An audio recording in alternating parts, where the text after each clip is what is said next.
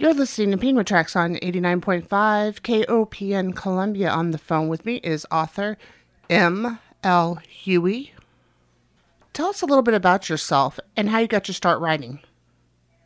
Uh, sure. Um, well, I'm a, I have been at various times in my life an actor, uh, newspaper writer, uh, and I'm currently a, a theater professor. Um, I've always written. You know, actors tell stories. That's kind of what we do. Mm-hmm. Uh, but about 12 years ago, I really said, okay, I'm going to hunker down and try to write. Uh, I took a short story class, and 12 years later, I have a book. Tell us about the new book and how did you get the idea for it? Sure. It's called uh, Spitfire. Uh, it is a post World War II historical uh, thriller mystery. Uh, and I got the idea for it by reading about um, this organization during World War II the British had called the SOE, the Special Operations Executive, where they basically took amateurs, just regular people uh, with language skills, trained them as spies, and then dropped them behind enemy lines in places like France and other occupied countries. Mm-hmm. A large number of those people were women. And I had never known that about that, so I started researching that. And then got to thinking, well, what would happen to one of those women if she went to the war, survived, and came back, and then was just told, okay, go to your regular sort of traditional, uh, you know, 1940s uh, women sort of role. Mm-hmm. Um, but she was very dissatisfied doing that. How did you come up with the characters? Were they based on anyone, and how did you develop them? Uh, yeah, actually, my main character, Livy Nash, uh, is based on two uh, real women uh, who uh, were spies during World War II. Mhm. Uh, one of whom was named Nancy Wake. Um, and I have to tell you uh, one really quick story about her. Uh, the story goes about Nancy Wake. When she parachuted into France, her parachute got caught in a tree. Oh. And I remember the resistance, uh, French resistance, came up to see her and said something like, uh, "Oh, I wish all trees in France bore such beautiful fruit." and she reportedly said to him, "Cut the French crap." uh, and I thought that's the kind of character I want to see in a book, uh, especially in a, a female protagonist. You know, Mhm. so Livy is uh, working class, direct, very tough, sometimes a bit too tough, uh, a bit of a chip on her shoulder. And when we first meet her, she's she's pretty damaged and depressed.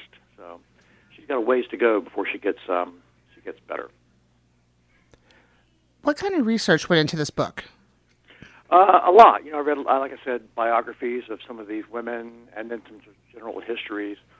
Um, you know, and then I also research as I go. You know, thank God for Google. Mm-hmm.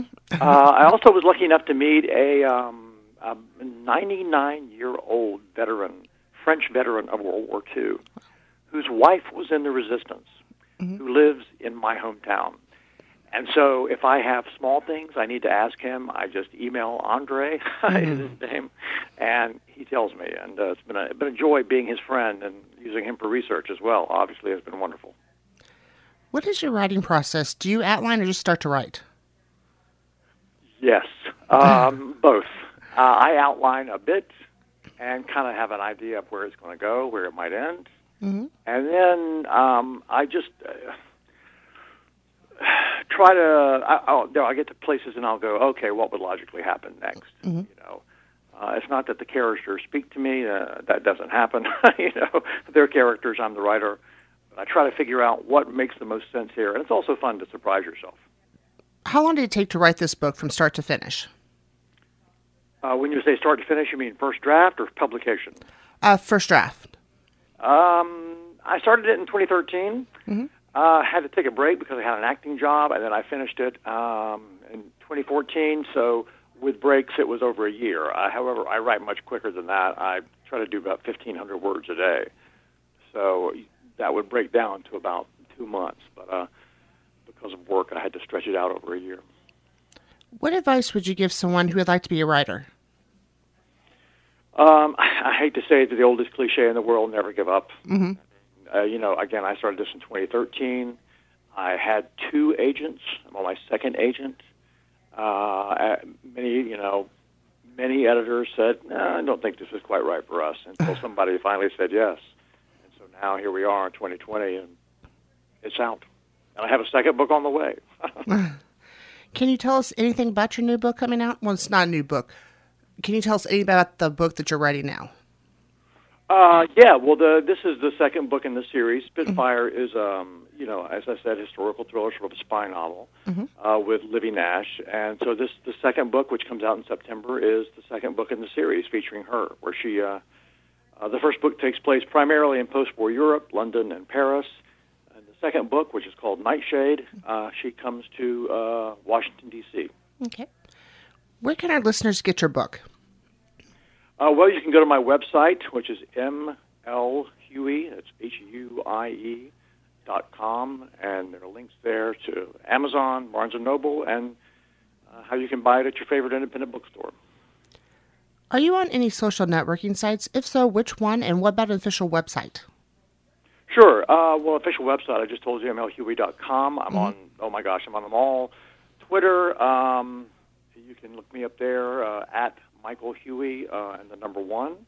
I'm on Instagram at ML Huie Books and Facebook, uh, ML Huie.